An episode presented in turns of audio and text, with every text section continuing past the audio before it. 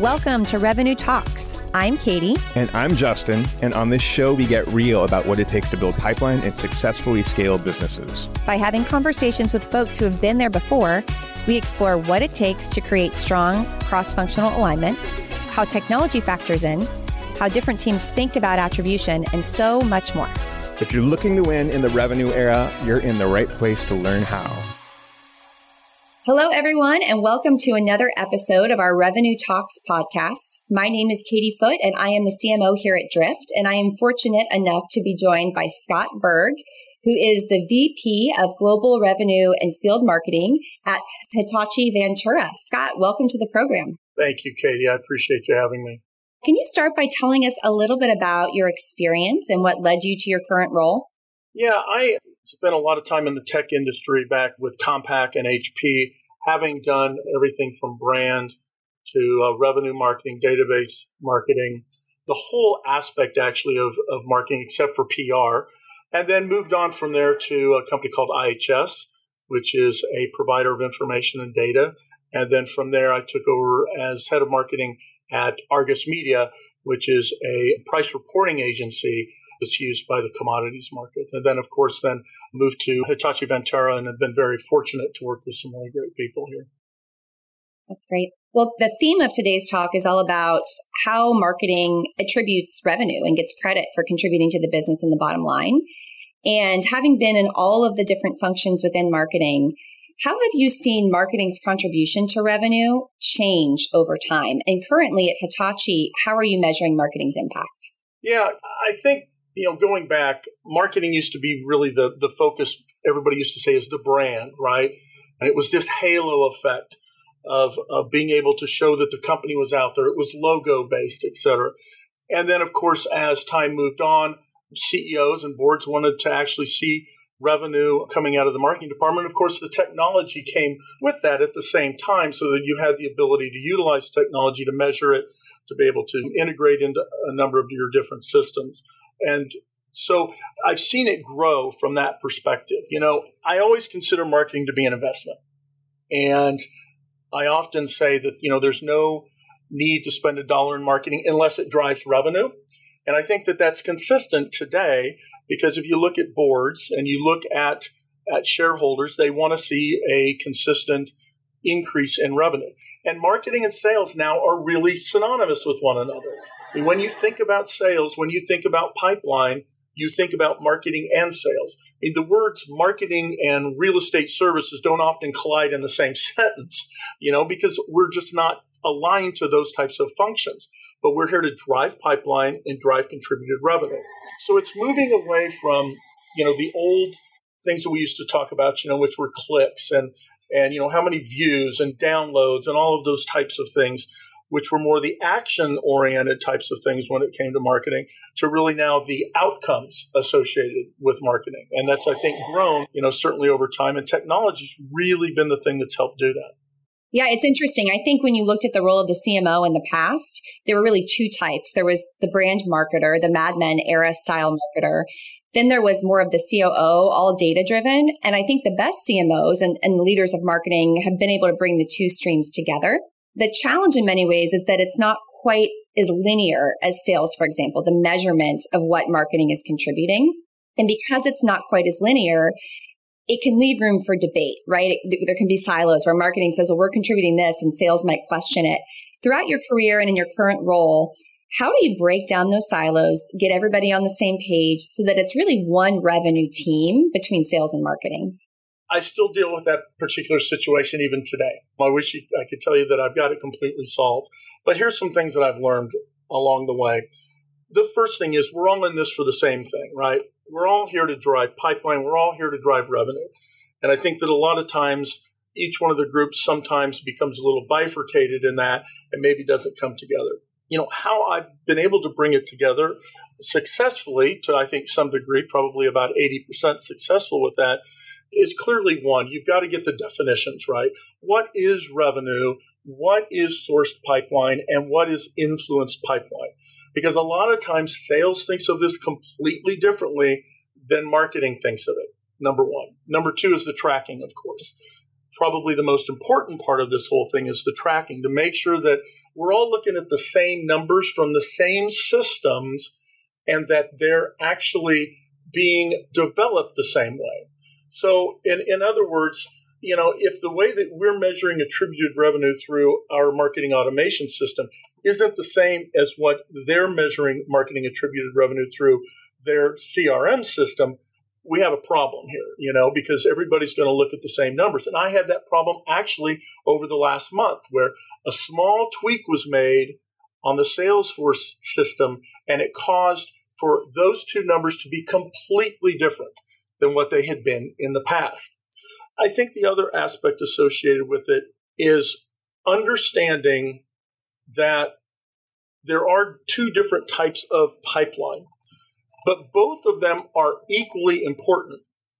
Sales tends to think usually that source pipeline is the most important type of pipeline. It's brand new leads that come in. However, I argue that influenced pipeline is actually as important as source pipeline because when you think about it, if a customer comes in and sales may have sourced that particular lead itself, but that customer now has questions about a particular product or anything that's out there, they put that into a search engine. And magically, Hitachi Vantara's information comes up. Well, marketing is paid for that particular type of influenced type of revenue. Now, what's our involvement with that? well, we're kind of an equal partner, right, with the sales department at this point. It also has the impact of the overall brand. If somebody doesn't even know who you are, they're not even going to put you into the mindset of being able to call. So, can that be measured? You know, a little squishy, to be quite honest, right? But it has a huge impact. And so I think that, you know, there has to be this appreciation for both of them from the sales side of the house and the appreciation from marketing that they need leads. And if you look at overall, 80% of CEOs don't trust the numbers that are coming out of marketing. Got a problem with that, right? Because when you're sitting around the table and sales is sitting there, marketing is sitting there, and operations are sitting there, everybody looks to sales as being the key area for revenue generation. So when sales says something, it tends to be the thing that everybody focuses in on.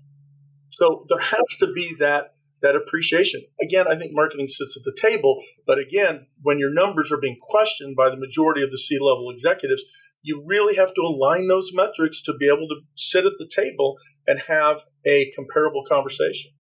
Yeah, have equal footing and not feel like, you know, you're you're disadvantaged before you've even come to the table. Exactly. Exactly. Yeah you know, I think the key there and something that I'm really passionate about is that relationship between the CMO and the head of sales or CRO, because you can help support one another and build trust around that table. So when you're live in the room and doubt comes your way, you've got a true partner to help, you know, stand shoulder to shoulder with you. Exactly. I mean, your goals and, and my goals actually are aligned to the heads of sales and to the sales organization itself. I don't have a goal that's around how many clicks you know my team needs to make. I don't have a goal around how many inquiries my team needs to make. That's all the things that actually generate the revenue. So it's the actions that get to the point of the revenue itself. So again, my goals are aligned completely to them in trying to drive the pipeline and trying to make sure that marketing is supporting that. So when we're not doing that, you know, I'm I'm in the middle of that game and it impacts my performance and it impacts the folks that work for me their performance as well because their goals are aligned as well to revenue and pipeline. Revenue and pipeline is the rising tide that lifts all boats. Mm-hmm. And if marketing is, you know, forgive the sports reference, but spiking the ball in the end zone and sales is out there struggling from a pipeline and revenue standpoint, nobody's winning the game. Exactly. Exactly. You're right. So I think we've made a lot of progress marketing to sales, but there's still a lot of that to take place. And of course, sales gets a little more excited about pipeline when revenue is down, you know, and, and why isn't marketing, you know, producing more pipeline? And there's that education aspect to, you know, for them to understand that, you know, marketing typically only generates 20 to 30% of source pipeline for a company. Right. So, you know, there's that aspect as well. Yeah. We always called it, you know, from a sales organization, it's an and business. You have to help generate pipeline and close it. Exactly. And doing both at the same time. And marketing is, can assist mm-hmm. in that endeavor through the influence that you talked about. But, you know, everyone has to be pulling on the rope in the same direction. absolutely. 100% agree. When you came into Hitachi, because you're still relatively new in your tenure within the organization, how did you see that tension playing out? And how have you been able to bring folks together, not just across sales and marketing, but the entire go to market motion? Yeah, it was, I think some of the themes would be marketing sat over here, sales sat over here, but the two never came together. The two ships passed in the night. And I don't know if that was because of the people or if that was just the process or whatever. So, you know, that was a big issue there. Two was the, the metrics and the measurement and aligning that. The definitions were, again, as I mentioned earlier, a big issue. You know, how that's been brought together is, frankly, I probably talk more to the sales organization than I do to any part of the company. I probably spend 60% of my day in conversations with sales about pipeline and where they're at and what we need to do. So, I mean, the first thing was actually starting to build a trust between both marketing and sales so that they knew exactly what my goals were and where I was aligned. So I think that that, that was, you know, a, a successful portion of this. Two is really understanding what their business goals were and understanding, you know, what the challenges were. Three was having a very real conversation with them, which was, guess what? There's so much money. There's so many people. can't do everything. I'd love to be able to do everything, but yeah. the reality check is, is I'm peanut buttering these dollars all over the place and it's not giving you the actual result that you need. So honestly, it was what I call the stuff syndrome. We were doing a lot of stuff for everybody, but we weren't actually pushing the needle. So we've reduced down the amount of things that we're doing by probably 40%. And that has been painful to some areas. Right. But is it the right thing to do? Yes. It takes time to build that up. So that was another big portion of this is to align to that. And then, of course, the education of marketing, which is a challenge. Why are leads quote unquote bad? I had a salesperson say to me when I said, Well, what's your definition of a good lead? The salesperson said, Well, I should pick up the phone and they should just place an order. you know, this isn't e commerce, right? This is about trying to build a relationship. I can do so much. You have to pick it up and do your job. So it was really getting to that level of, of honesty uh, between both organizations. Well, it's getting back to aligning on those definitions. What is a good lead? What is a bad lead? What are our rules of engagement with one another? And, you know, just consistently revisiting those because you can agree in a room, but then it, it almost feels like you agree, you shake hands, you got into the real world and you can easily drift apart again. Yeah. So how do you keep coming together and having micro agreements over time? Absolutely. It is not a one and done process, which is, of course, the reason why I'm, I'm constantly meeting with sales to enforce that and understand if we need to make changes to it because the business has changed and that we need to, you know, adapt to that particular change within the company itself. It's funny you mentioned the focus that your team has brought and not peanut buttering, reducing, and really focusing on not, you know, 10 things from a mediocre fashion, but five things really well we found in our own organization, we were doing a lot of random acts of marketing, is what I would call them, that weren't coordinated, that weren't strategic. And people, you know, I think there's a there's a famous quote around "Don't mistake activity for achievement." That resonates deeply with me. You know, if you can really create focus and do five things incredibly well, it can move the needle more than twenty things mediocre. Absolutely, yeah. That's my stuff syndrome. Is you know, you just got to stop doing stuff and start focusing. So yeah, it's it's interesting, and I think most marketers actually, when you're looking at the heads of marketing, I think they all kind of get into that because I believe a lot of times sales is let's go do this, this, and this, and again, they're more into the activity level versus how do we focus level. Well, and it's easier going back to the whole concept of linear, clear data on what's impacting what. Mm-hmm. And within a sales organization, there can be a lot of forecasting done around, all right, if I put this number of touches on an account or on an individual, it typically yields this amount in pipeline, this amount in revenue. It gets much more formulaic. Yeah, exactly. In a way that the combination, you know, marketing is very much art and a science. And so, yes, data is critically important to what we do, but creating that focus can be very helpful. Mm-hmm. Absolutely. Completely agree with you. I'm glad to see that other companies and you've experienced that as well. Sometimes I feel like I'm on an island myself where you're you're thinking, "Gosh, am I the only one going through this?" No, and this is cathartic, right? Oh, we yeah, can swap. Yeah, it certainly is. Let's talk a little bit about your work around go to market sales plays and plays in general and how you bring that motion of those three distinct teams. What are we going to build? What are we going to market? What are we going to sell? And then, you know, together creating that go to market motion that's scalable, repeatable. How have plays showed up in your world, you know, prior to Hitachi, but also now? I think it kind of goes back to, frankly, you know, doing less than more. One of the things that we did at Hitachi was we focused in on basically four campaigns, and that was it. And they were global campaigns, and they went into market and they included, you know, all of the different activities, you know, from the email to the advertising to everything associated with it. And then we put the target audiences within there and kept them fairly consistent so that we didn't have a lot of overlap. And then again, that's really how we've kept things focused with the go to market motion because we're now able to align that across our regions as well as start to align that across the sales organization themselves. So that's allowed us to get a great deal of focus. Now, that's kind of your overall, right? Top line, big picture kind of stuff that goes in there and it generates revenue. The other challenge, though, associated with that, that I found is that, gosh, there's things that we've got to do that are very targeted and quick turn, and we've got to move very fast because there happens to be a, a very unique opportunity within a region. And typically, I found that within each one of the regions that, that we have. So it was actually being able to then start to get into this fast motion of being able to deal with smaller initiatives, not going crazy, not doing 20 different initiatives, but say five different initiatives during the year to yield results that were completely different from region to region.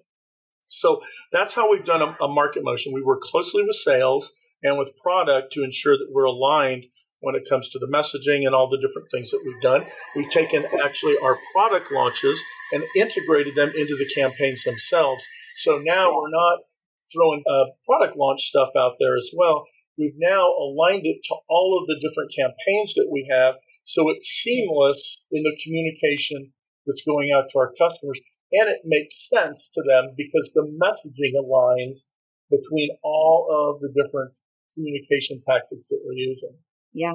You know, a way to, that I've thought about it in the past is using campaigns as the organizing framework to package up. And you need a trigger event. Like something needs to be happening for you to create a campaign to then push out across all channels and reach your audiences. Then you avoid that lack of focus, that random acts of marketing. There's an umbrella that's driving all of this activity. I concur. Yeah, absolutely. How have you thought about your use of campaigns and that focus? Are you able to plug and play relatively easily across different regions from a language standpoint, localization? What's that process been like?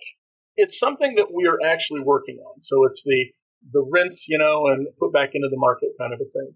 We've been successful in some areas. Actually, COVID has made it challenging for us because we do and have done a lot of events in the past. So there's opportunities to do webinars or roundtables or whatever they may be. And sometimes you can repeat those. But we've had a challenge with that overall. In addition, some of the use cases that come out of the Americas are completely different than those that are in Asia Pacific as well as in EMEA. So that's been one of the challenges. So what we're trying to do is kind of come up with an overall framework where I would say that 60% of it's the same stuff that you should be doing and that we can apply that across the globe itself.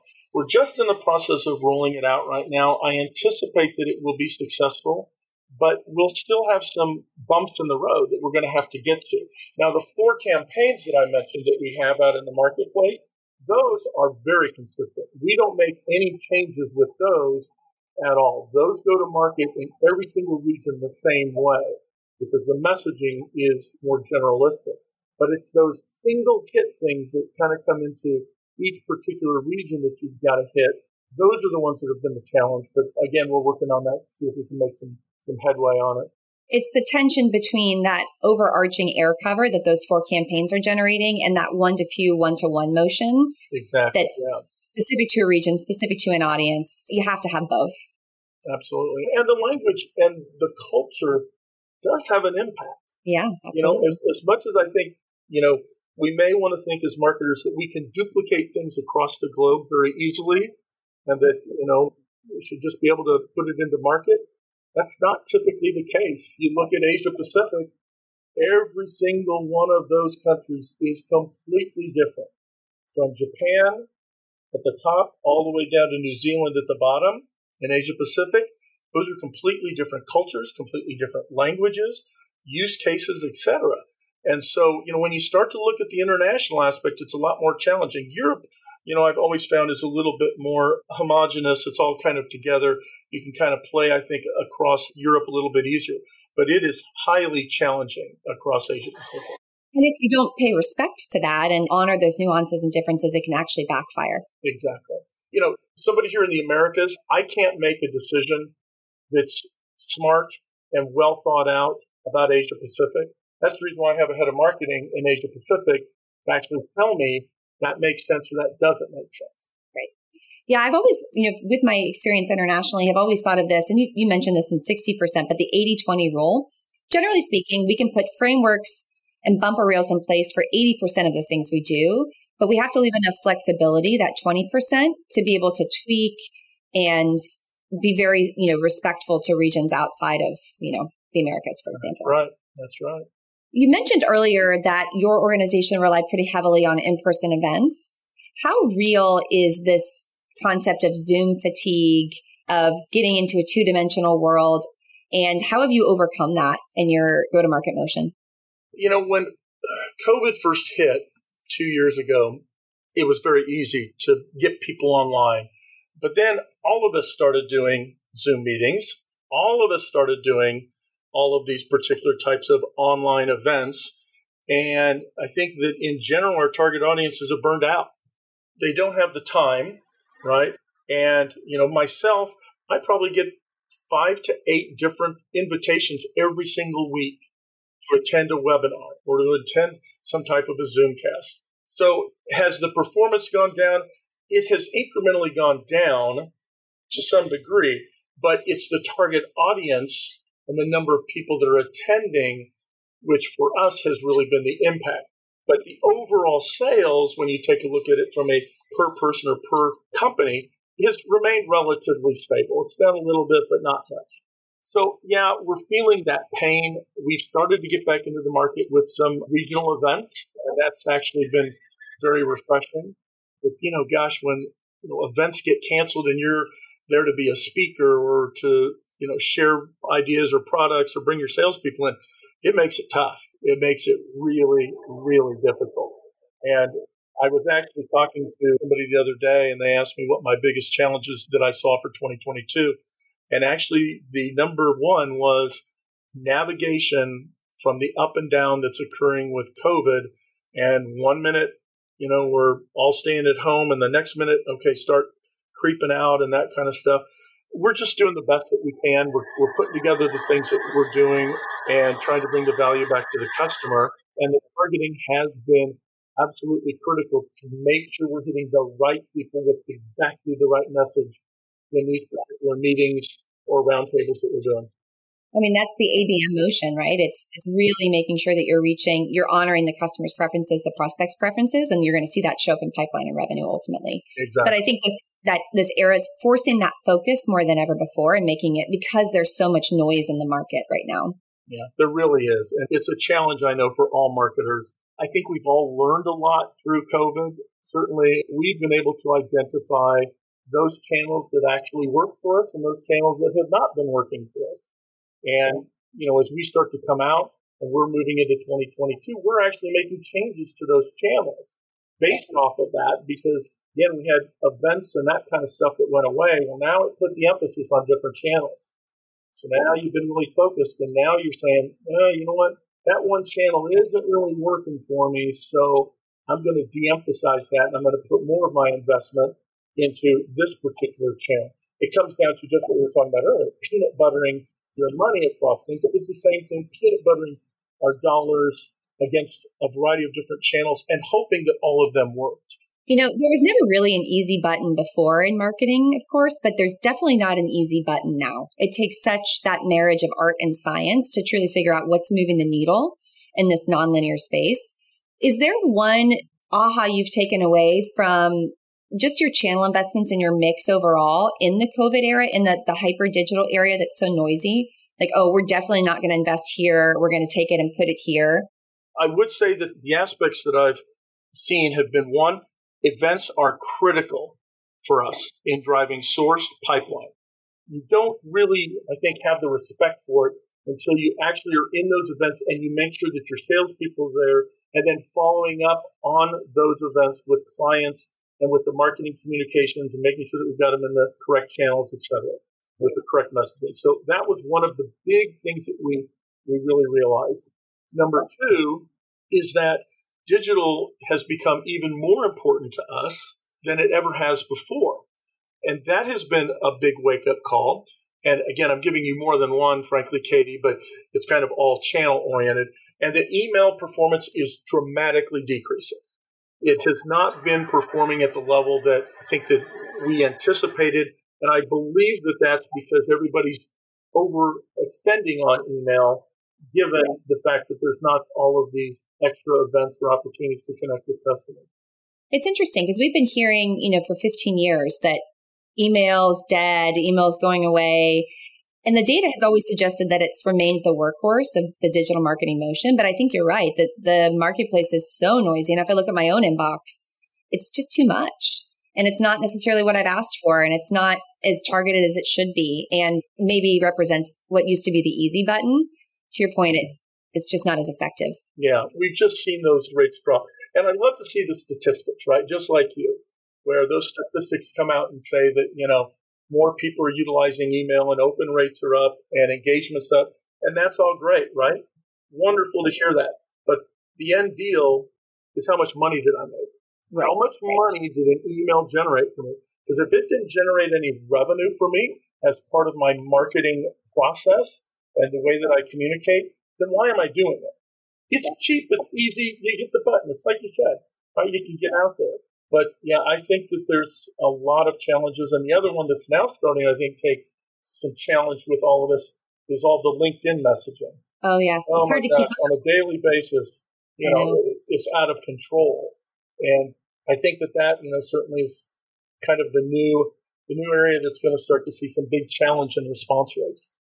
I guess my, my, final question for you is the one that we ask all of our guests here on Revenue Talks, and that is what is the most important thing that you are focused on this year, you or your team, really hoping to accomplish in 2022?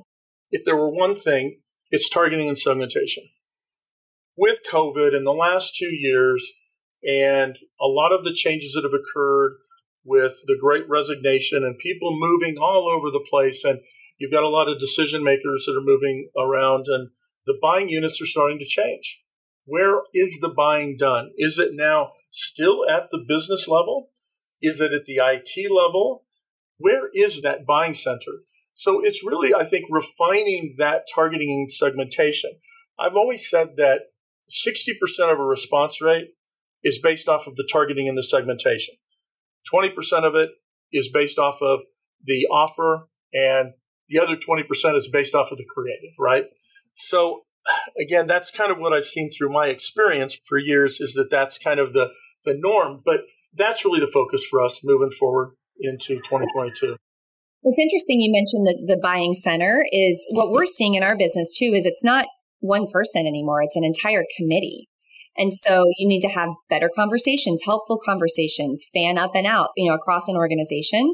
And, you know, I haven't necessarily read any research on this, but that need for human connection, for EQ, for building relationships is more important than ever before in a world where we're getting so many emails, we're bombarded by LinkedIn messages. Just again, all that noise. How are you differentiating and building true connection? And technology can help facilitate that. But at the end of the day, especially in a world where we've been so isolated, that human connection just can't be replaced. Yeah, you know, and, and that's again the role of those salespeople is to get in there and, and start to you know, have those conversations. And I really do feel for the sales teams because it just makes it so difficult to go do their job.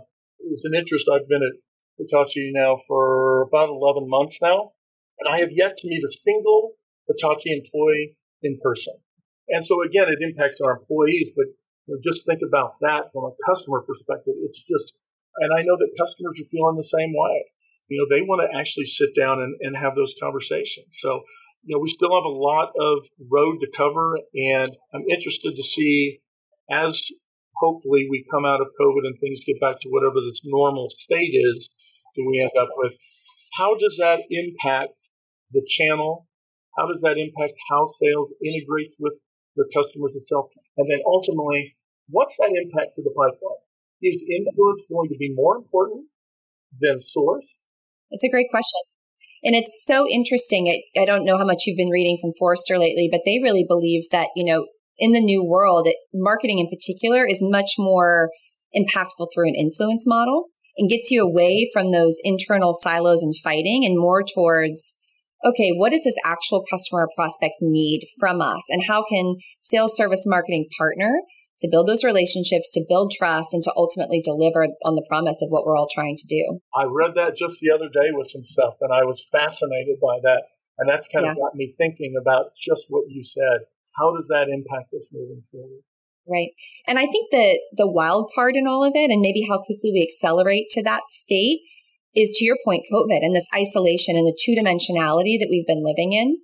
It will be interesting to see how the three dimensional connections that we can make on the other side of this change the way we think about sales marketing and services partnership and that go to market motion. Yeah, it's going to be fascinating to see. And certainly with the now advent and focusing on the metaverse, right? Yes. Coming yes. out of that, how does that impact the sales and the pipeline function?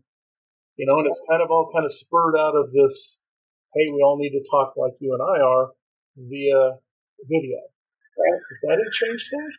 Boy, that's, you know, question that I think is going to be something that all of us are thinking about, you know, in 2022. We should make our predictions now put them in a time capsule, see how right or wrong we were in five, uh, ten years. I think it would be fascinating. Absolutely fascinating. It's a great idea, Katie. Well, Scott, thank you so much for being here today on Revenue Talks. We just so appreciate your insights and your time, and uh, we wish you and your team the best of luck this year. Right. Thank you, Katie. It's been a pleasure to talk to you, and, and all the best to you and your folks. Thank you. Thanks, everybody. Take care. Thank you so much for listening to Revenue Talks. We'd love it if you left a review wherever you're listening and hit subscribe so you never miss a new episode. You can connect with us both on Twitter at KDJ with an E and at Justin Keller. And remember, revenue, it's everyone's business now.